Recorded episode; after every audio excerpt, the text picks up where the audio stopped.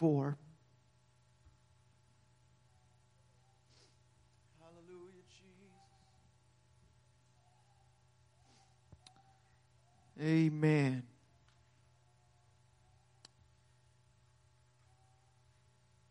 I want to talk tonight about being a disciple.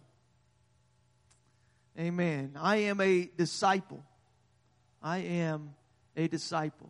Could you, amen, if I'm not going to make you say that because it's a declaratory statement, and if that's not you, then don't say it. But if you agree with that, or if you would call yourself a disciple, would you just say, I am a disciple? Amen. I am a disciple. And in fact, this is how I know. And that's what we're going to talk about tonight is, you know, what it means to be a disciple, or what a scriptural definition, or what Jesus would call, or what the New Testament, how it would define what a real disciple is, who a real disciple is. Amen. I want to go here first to Matthew chapter 4. And this is, when we typically think of the disciples, this is really the beginning of that. When we think of the disciples in Scripture, this is the beginning of this this culture, or this group of men who became the disciples of Jesus. In Matthew chapter 4, we're going to begin reading in verse 18. It says that Jesus, walking by the Sea of Galilee, saw two brethren. He saw Simon, called Peter, and Andrew, his brother. They were casting a net into the sea, for they were fishers. And he said unto them, Follow me, and I will make you fishers of men. And these two, Peter and Andrew, these two brothers, these two fishermen, they left their nets, they followed Jesus, and going on from thence, Jesus, he then saw two more brothers just down the shoreline. They were partners of Peter and Andrew in the fishing business, and these brothers' names were James, the son of Zebedee, and John, his brother. And they were out in their father's ship, and they were mending their nets. And Jesus, just like he had called Peter and Andrew, called out to James and John, and he says, Follow me. Verse 22, it says that they immediately left their ship and their father, and they followed him. Now, this is one of the very first things that Jesus does after leaving the wilderness for that time of that of temptation that he had. This is really the start of his public ministry. We have him at 30 years old, which would have been the appropriate age at that time for someone to start their ministry, or someone to really come onto the scene as somebody who would who could be identified as a rabbi or as a teacher. And it was publicly acceptable for someone to start their ministry. So Jesus, now at 30 years of age, comes, and the very first thing that happens is he is drawn into the wilderness, or he withdraws himself into the wilderness for a time of prayer and fasting. And in this time of prayer and fasting, at the end of that, the 40 days, we, you know the story of how the Satan comes in, and he tempts Jesus in three different ways, and Jesus, he says the word, or speaks the word, and the response to each of these three temptations. And then following that, immediately he goes and he ministers in one area, and then goes and he's on his way up to the Sea of Galilee, and he finds these men who he calls to be his disciples. Now, this is not, at that time, this is not an uncommon thing for someone to have disciples. We don't necessarily think of that, this process, as much in our culture today. But as far as the religious culture of that day, this was kind of the process, is you had men, you had great teachers, you had these, it was typically men who, they grew up in the Jewish schools and in their, within all the teaching that they would receive, and then they would kind of be picked out as, hey, you have some potential here. And so then they would, when the time came, they would have disciples that would then learn from them, follow them around. There's this expectation that the disciples were there with them for a period of time before they were then released to go make disciples of themselves. That was the culture of the day. And so Jesus, he does kind of the natural thing or the thing that you would expect of someone who's a great teacher, except he doesn't pick the people that you would expect him to pick. He doesn't go to the synagogue. He doesn't go to the place where all of these students have been studying. He goes to the Sea of Galilee. He chooses a couple of fishermen. And he doesn't stop there. It's from these four you have. We don't know the occupations of all of them, but we know these four fishermen. We know that there's one that was a tax collector, Matthew. He was the outcast of society, the tax collectors. They were the ones that they didn't belong. They were the Jews looked down upon them because they were betraying their Jewish identity by helping the Roman government and collecting these taxes. And so, but Jesus, he looked beyond all of that, and he saw somebody, and he says, "Let me reach the unreachable. Let me reach the people that when." When Jesus leaves and in the book of Acts, when others look at these men, they say, how do these unlearned men do all of this stuff? These unlearned, ignorant men, they're the ones that are starting the church. They're the ones. These are the ones that Jesus called to be his disciples.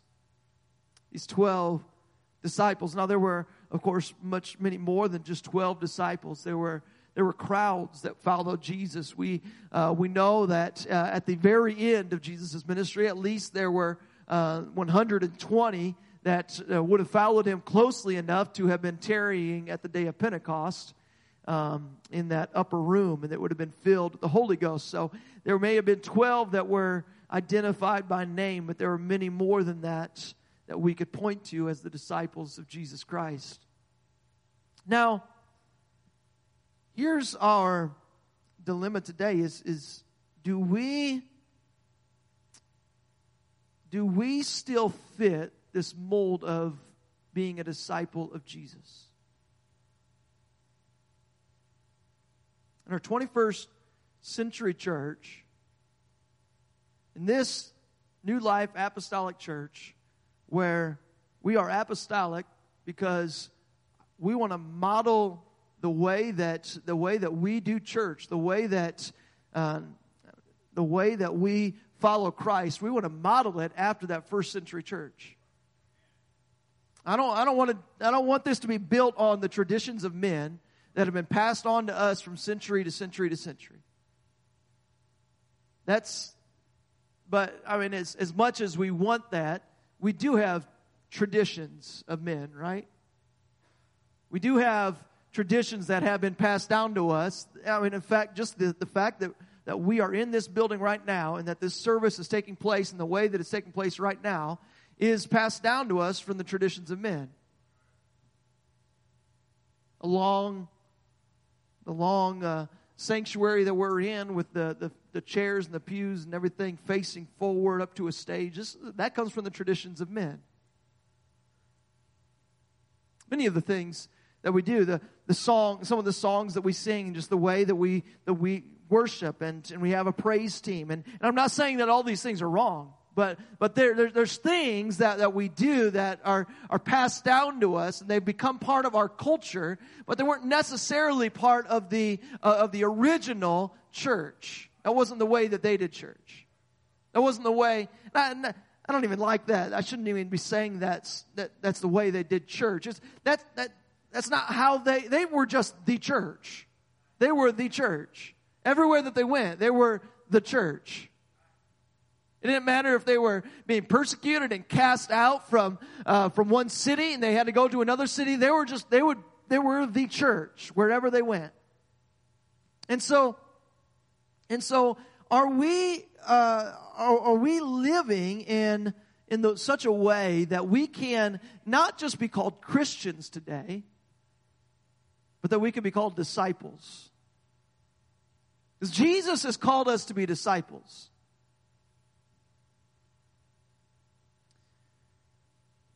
I want to start a discipleship movement in this church so badly.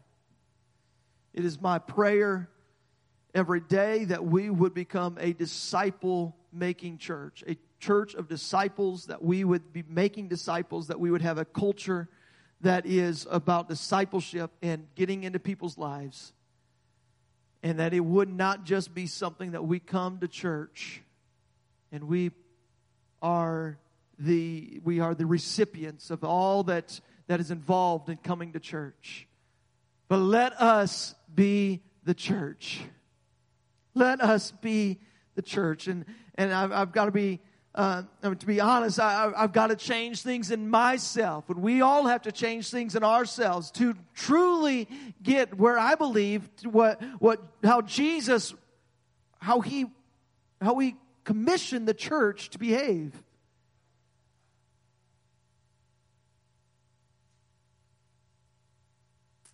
The way that he set the church up, how Jesus even set up his ministry. It was about investing in the lives of 12 individuals. And even from there, you can break it down. There were 3 of those 12 that Jesus really invested in: Peter, James, and John.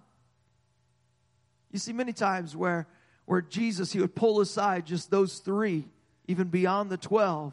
He would pull aside Peter, James, and John. Come with me. You see in the Mount of Transfiguration, Jesus pulls those 3 up. They're the only 3 that really get to see Jesus in this glorified state up on the Mount of Transfiguration. They get to see Moses and, blanking on the other ones, Moses and Elijah.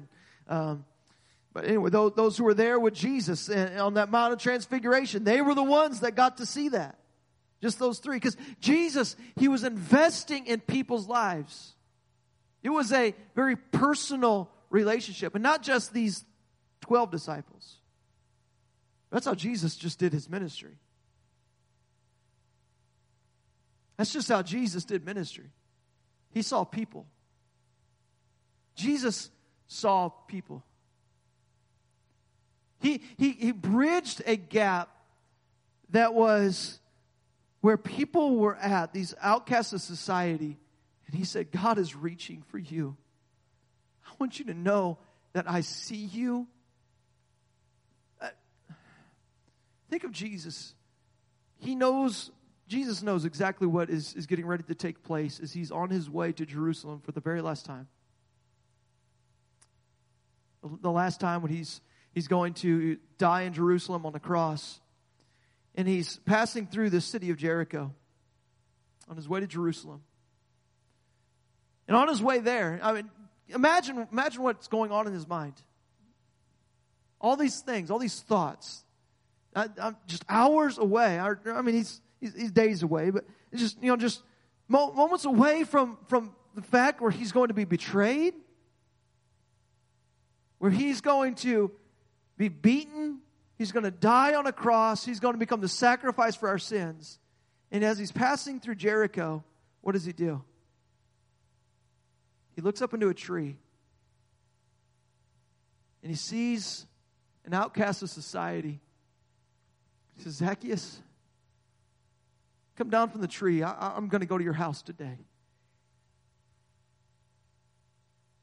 And he goes to the house, and we don't get the full conversation. We don't know everything that takes place in this conversation that Jesus has with Zacchaeus. But what we do know is that by the time that they emerge from Zacchaeus' house, Zacchaeus has been changed. His priorities have been completely turned upside down. where he was made rich and the outcast of society as a tax collector and the one who was stealing from all of his neighbors or making himself rich off the backs of all of his neighbors. Now he says, after spending this time with Jesus, he says, I repent, I will give everything that I have back to the poor. He was changed. The same thing. He spends time. He sees the woman at the well, and he begins to minister to her right in her place of need. He sees the woman who was brought to him in the act of adultery. He sees her and he meets her right where she's at. He doesn't look down on her. He just meets her where she is and speaks to her need, sends her away, and says, "Go and sin no more." He meets people. He cares about people. It's all about discipleship. It's all about a one-on-one relationship of trying to build a relationship with somebody so that they can see who God really is. Amen. I'm just speaking from the heart tonight. I don't know how much we're going to get into this Bible study tonight, and that's all right. Ephesians chapter 4, we don't have this on there. On your sheet tonight, but Ephesians chapter 4, verse 11 and 12, it speaks of the fivefold ministry. And we think of the apostles, the prophets, the pastors, teachers, the evangelists. We look at them, the fivefold ministry. But why does it say that God gave us the fivefold ministry? In verse 12, let me go there. Hear it coming out. I hear some of you saying it already. I'm going to go there. Ephesians chapter 4, verses 11 and 12. It says, He gave some apostles, some prophets, some evangelists, some pastors and teachers. Why? It's for the perfecting of the saints, for the work of the ministry, for the edifying of the body of Christ. He gave them, these individuals, to be individuals that they would, perhaps be in what you might see or look at as maybe an elevated position of ministry, but it's not for them to do all of the ministry. It's for them to come and to perfect the saints so that the saints can go and do the work of the ministry. So that all of us can go and do the work of the ministry. That's the model. That's the New Testament model that we see. That the saints are the ones that everybody, not just the saints, but the saints, the ministers, everybody's going and they're doing the work of the ministry. All of them. In fact, this was a fundamental change in the way that the church operated, and it takes place in Acts chapter 6. Again, we don't have this on your notes tonight, but Acts chapter 6, there was a fundamental change that took place. And we see the explosion that happens in the church because the saints began to be released to do ministry. There was a problem or a dispute that began to take place as the church began to grow and the needs of the church began to grow. In Acts chapter 6, verse 1, it says, In those days, when the number of the disciples was multiplied, there arose a murmuring of the Grecians against the Hebrews, because their widows were neglected in the daily ministration. And then the 12, these are the 12 disciples of Jesus, with Judas having been replaced by Matthias.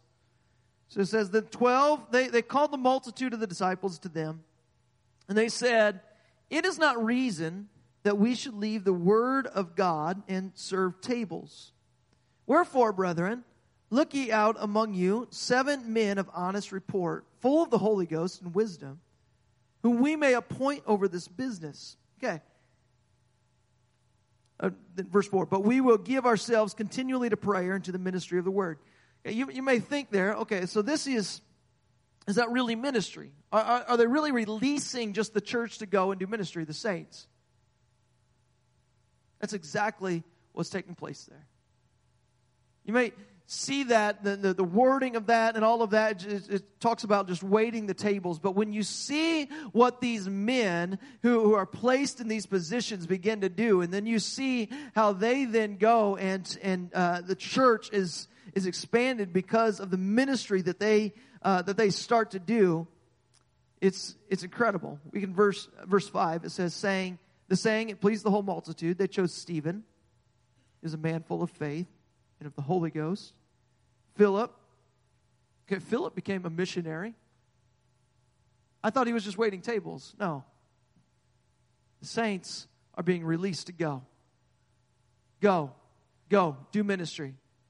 Philip, Prochorus, Nicanor, Timon, Permanus, Nicholas, a proselyte of Antioch, whom they set before the apostles, and when they had prayed, they laid their hands on them. And the word of the Lord increased. The number of the disciples multiplied in Jerusalem greatly, and a great company of the priests were obedient in the faith. And Stephen, full of faith and power, did great wonders and miracles among the people. You see what happens when the saints in Acts chapter 6 are released to go, do ministry, go, and begin to multiply. Let's have a multiplication effort that starts to take place. Amen. I want to see multiplication begin to take root in this church. I don't want it just to be addition where it's me just finding one more person, but I want multiplication. And that can only happen when we get outside these walls and we all start doing ministry.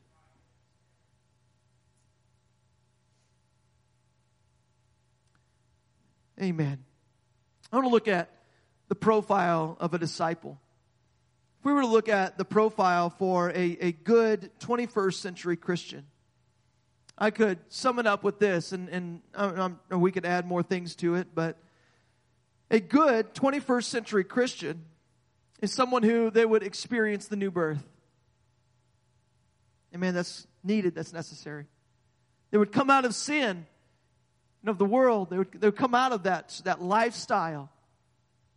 A good 21st century Christian would faithfully attend their church. Hopefully, they would become a good steward or a faithful steward of their time, a faithful steward of their money.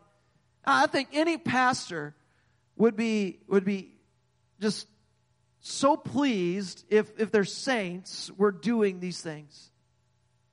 I think that's a good 21st century Christian. But let's look at Jesus' profile for his disciples. What does he call? What kind of a profile does he have for the people who would be called to be a disciple of his?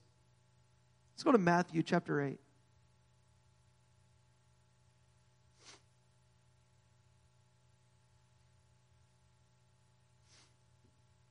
Matthew chapter 8, beginning in verse 20.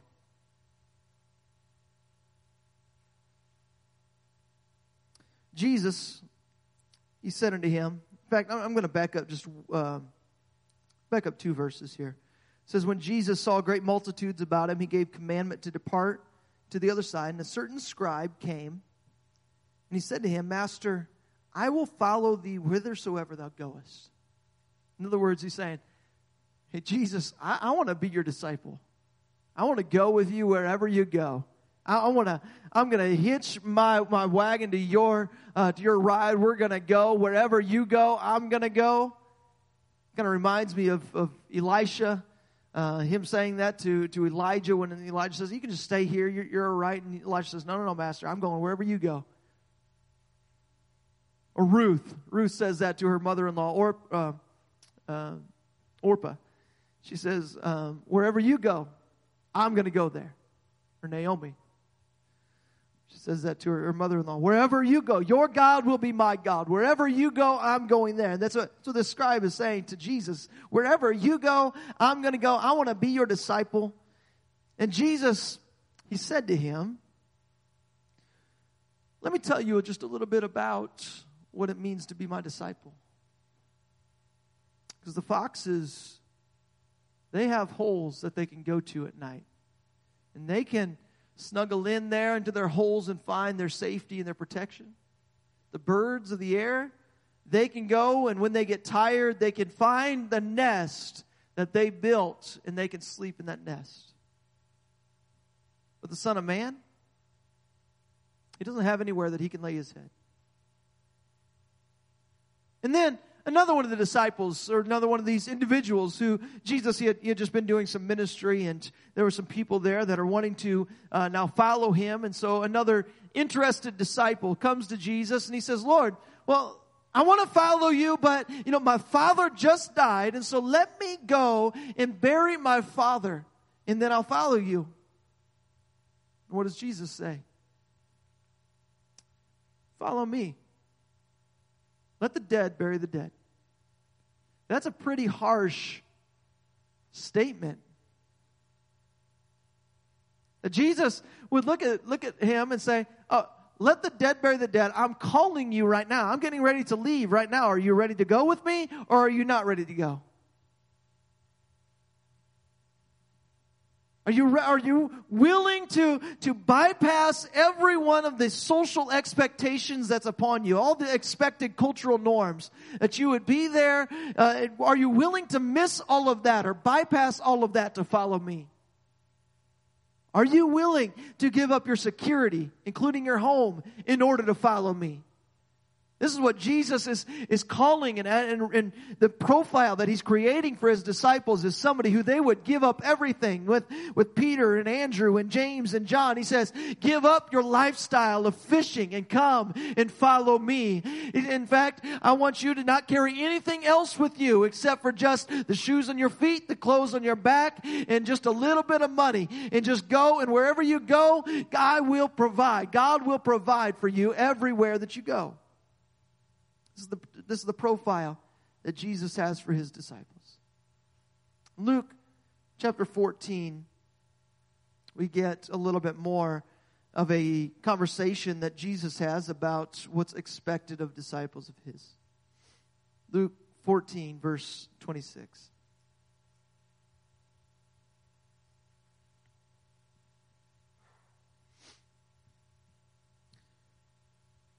So Jesus, speaking here, he's speaking to a great multitude of people, and turns to them and he says, if any man come to me,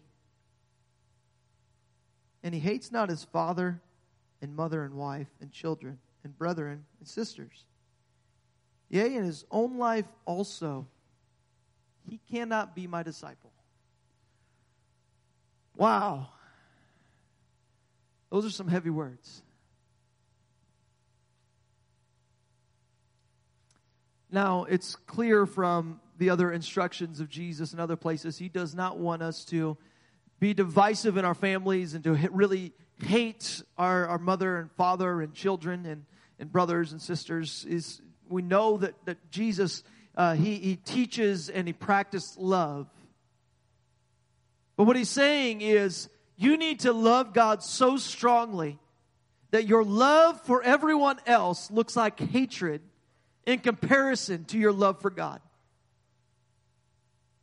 That your love for God, when you call yourself a disciple of Jesus Christ, when you call yourself a disciple of God, your love for him must be so abundant that any kind of human love that you might have for somebody else, it doesn't even compare.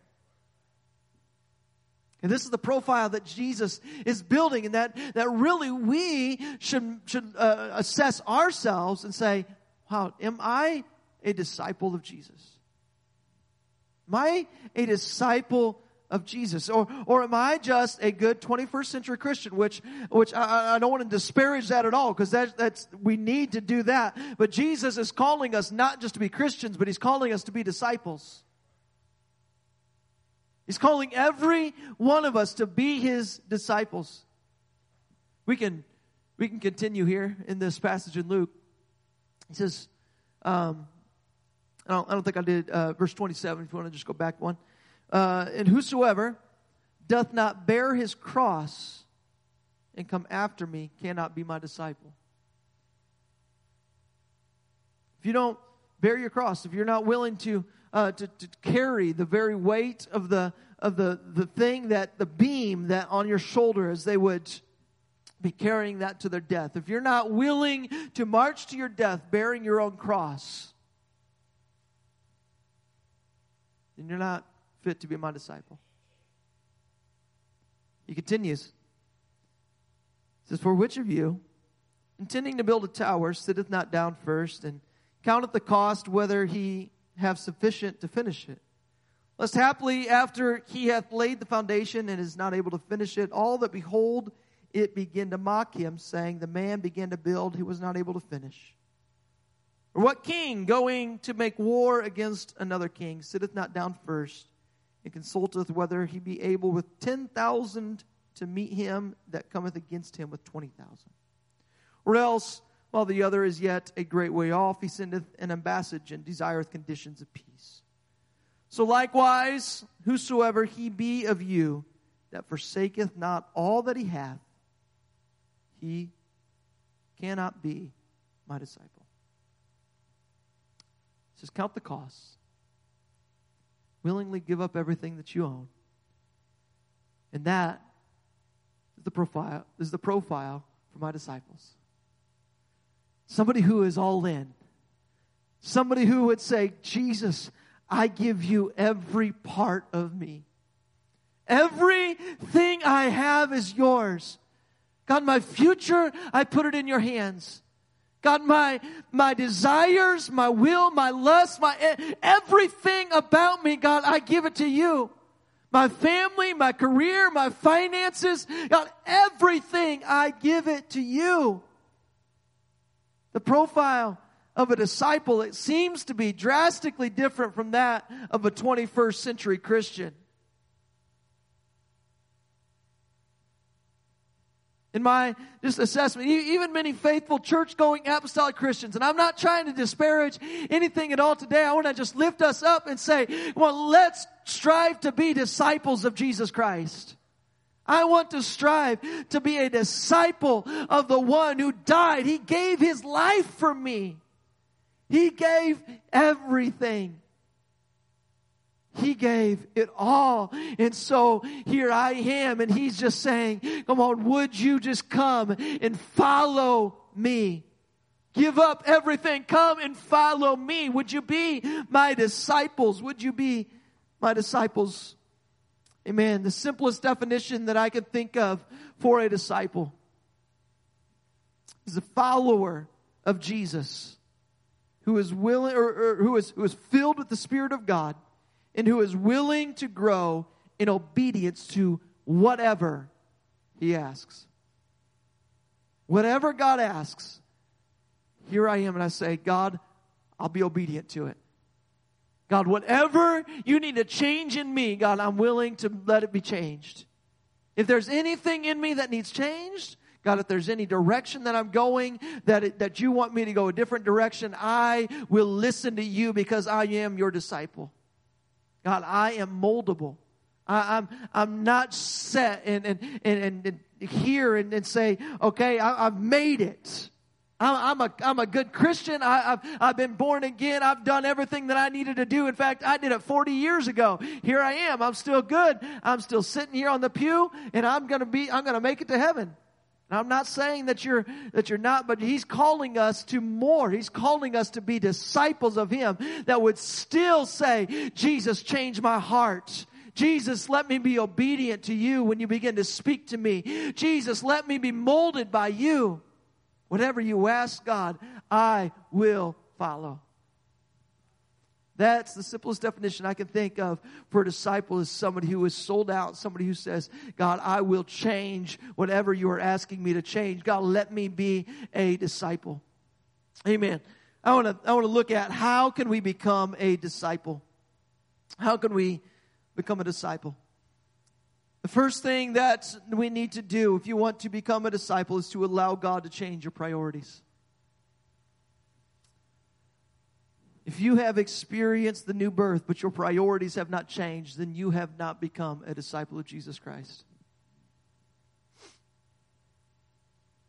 If you have come and you've been baptized and you have repented, prayed a prayer of repentance, or if you have even been filled with the gift of the Holy Ghost, but you are still living and doing the same things that you would be doing had you been out in the world, you are not a disciple of Jesus Christ. You must experience Christ's transforming work in your life. There is no substitute for the work of the Spirit in the life of a disciple. There's no substitute. When the Spirit comes in, it has to transform you. And here's the thing. It shouldn't just be something that you were transformed in your past. There still should be transformation happening today. Things that are continuing to happen. Things that God is still speaking to you and saying, all right, let's work something out here. Let's just get some of this. And I'm not perfect. None of us. I don't think any of us are close to being perfect. But here I am, and I'm saying, God, continue to mold me. God, keep molding me.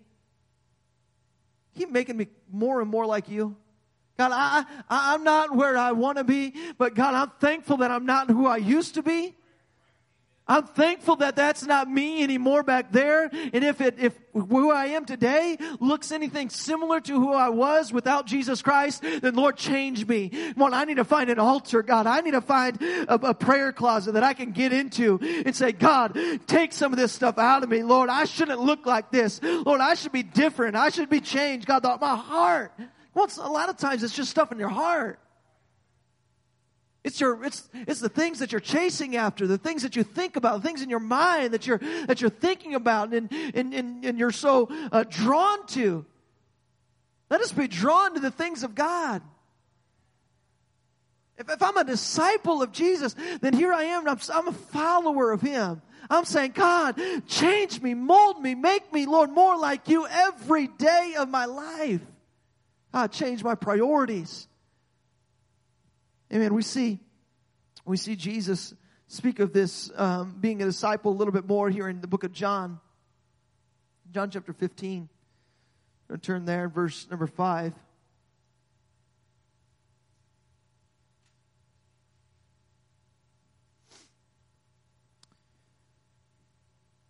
Jesus, he's building a little illustration here. He says that I am the vine, you're the branches. He that abideth in me, and I in him, same bringeth forth much fruit. For without me you can do nothing. If a man abide not in me, he is cast forth as a branch and is withered, and men gather them and cast them into the fire, and they're burned. If you abide in me, and my words abide in you, you shall ask what you will, and it shall be done unto you. Herein is my Father glorified, that ye bear much fruit. So shall ye be my disciples. We need to swap our identity for Christ's identity. We abide in Him. He abides in us. Amen. Our priorities change. Our identity changes. Everything about us changes, because now my life abides in Christ. There's an excellent book that I would encourage every one of you to pick up. It's called Follow the Lead. It's written by one of our assistant general superintendents of the United Pentecostal Church, with Stan Gleason, pastors Life Church in Kansas City. And he writes this book on discipleship, and he says in that book, Jesus didn't call them friends, associates, or children when he talked about fruitfulness, but he called them disciples. By using this term, he emphasized his relationship to them and their commitment to him. They have this relationship with him, and he's talking about the fruitfulness that they are going to have. And I want to speak of this just in this next point as well. It comes straight from that same parable or the same illustration that Jesus is using there. The fact that when we abide in Him, we become fruitful.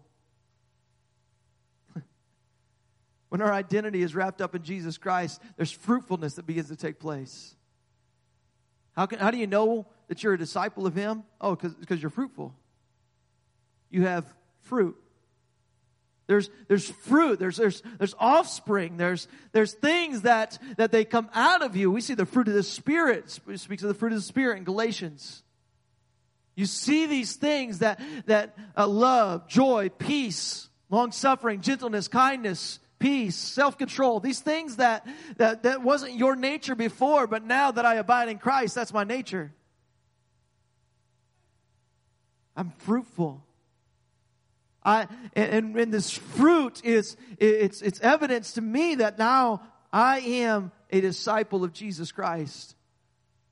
And there's more fruit than just that. We see the spiritual offspring is the fruit. There's reproduction that begins to happen when we abide in Jesus Christ. There's spiritual offspring, people that we invest in. See, this was part of the disciple culture.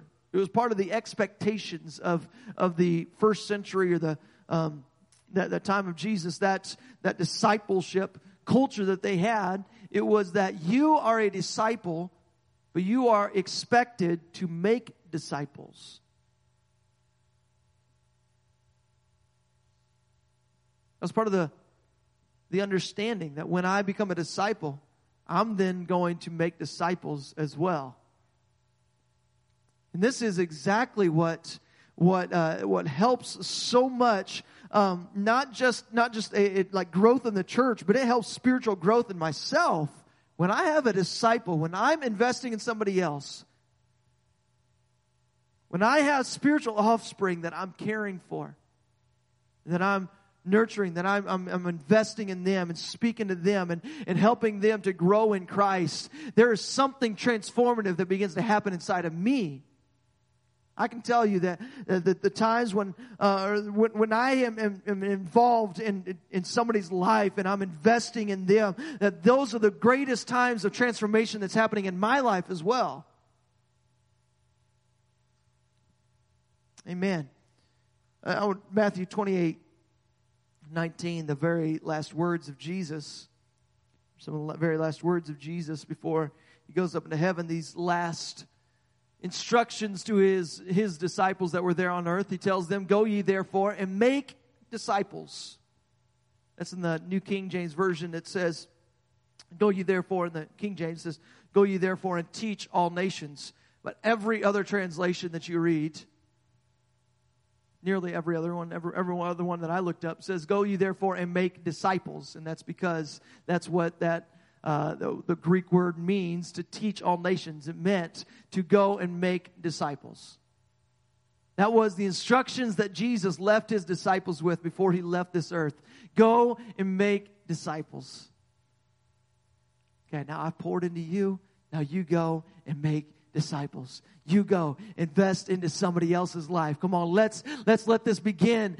Come on, a reproductive kind of a culture within the church, so that you make disciples, and there's somebody else that then they go and they make disciples of them, and the church begins to multiply. Because when you have disciples of disciples of disciples, then all of a sudden it's branched out and it goes from Jerusalem to Judea to Samaria and to the uttermost parts of the earth. That's what that instruction was. It follows this whole model of discipleship. The fact that it's all going to be spread out. The fact that they are making disciples. Go and make disciples. There's another just great book on this discipleship culture, or us learning to be disciple makers. It's called Spiritual Conversations by Dan Greider. And this quote here just comes from that book that I was reading some of this today. He said, "The self-centered, classic cultural Christianity lifestyle never produces real spiritual maturity. The Father has designed the process of spiritual reproduction to grow and develop us. When we reproduce, we develop a bonding concern for the well-being of someone other than ourselves that will always create maturity in us." He goes on to say, "Scores of church attenders, they convince themselves that they are mature Christians, yet they bear little to no sense of responsibility about reaching people who face a Christless eternity."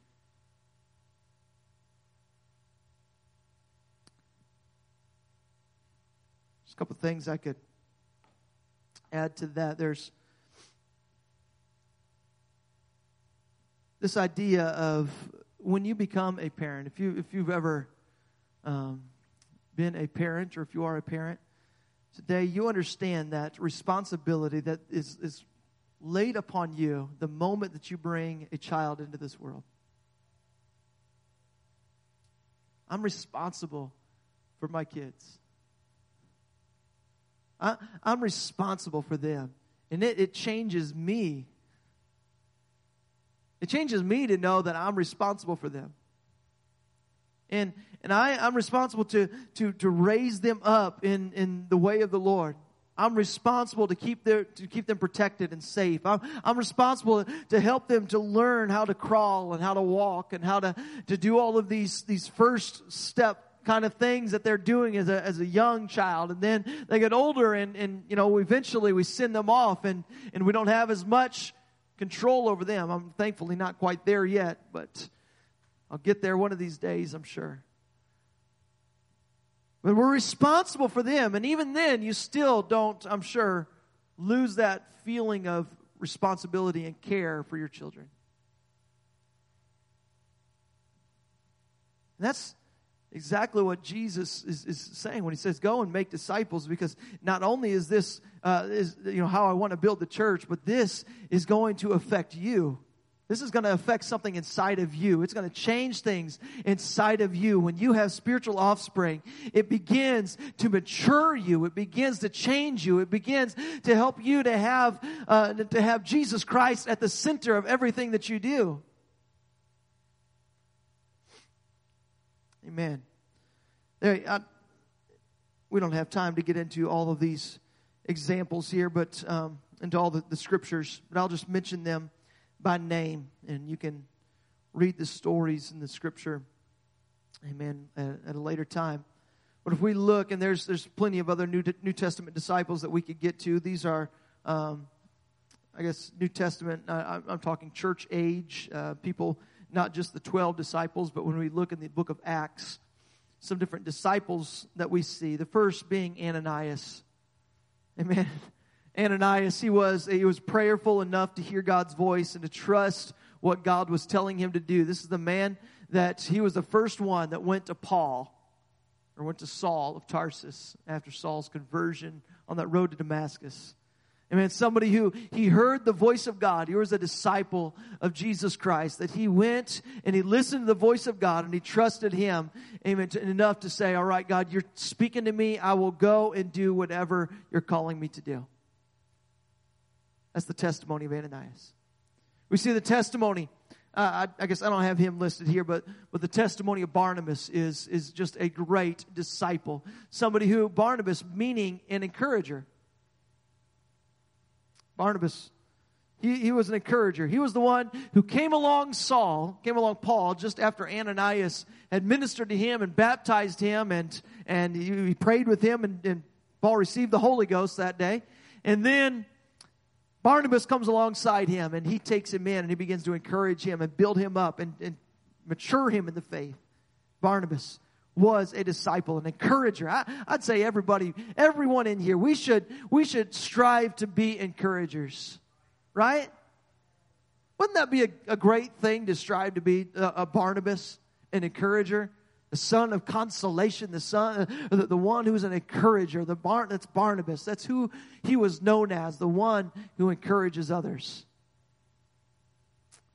If Peter, of course, was a disciple of Jesus, but we see him continue that in the church. How we see him in the acts of his being a disciple. He was in prayer, as was this God-fearer. I spoke about God-fearers a couple of weeks ago on Wednesday night.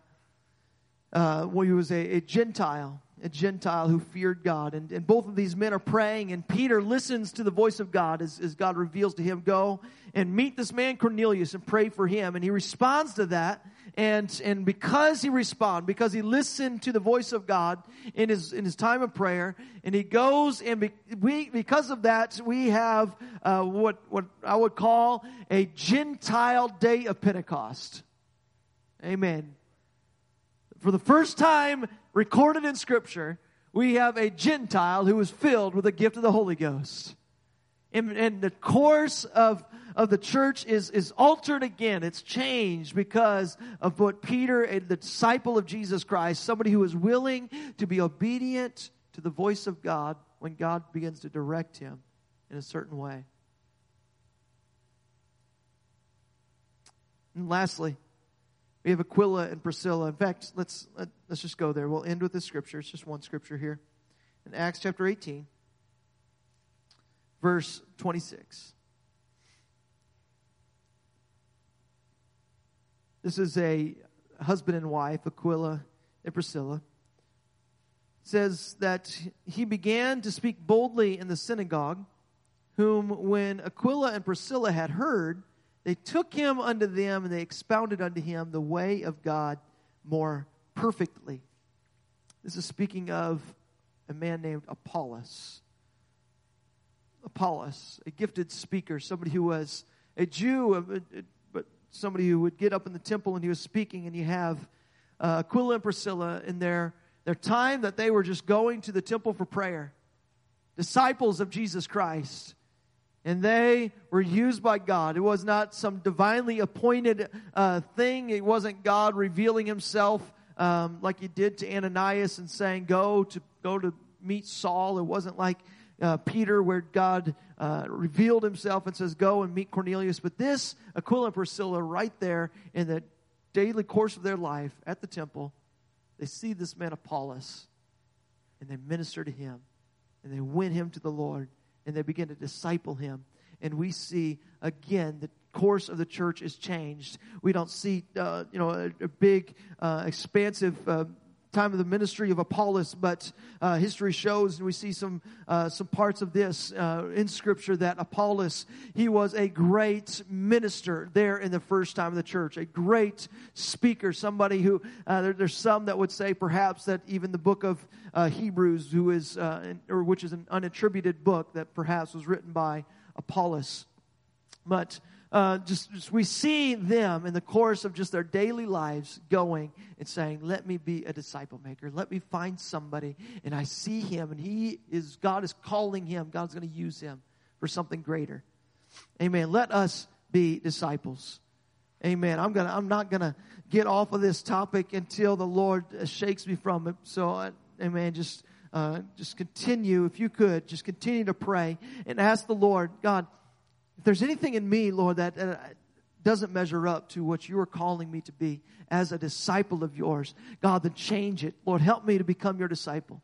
Amen. In fact, if we could all throughout this place right now, if we could just lift up your hands, if you want to stand and as we dismiss tonight, you can do so. Amen. I just want to pray this prayer, Lord, that you would begin, Lord.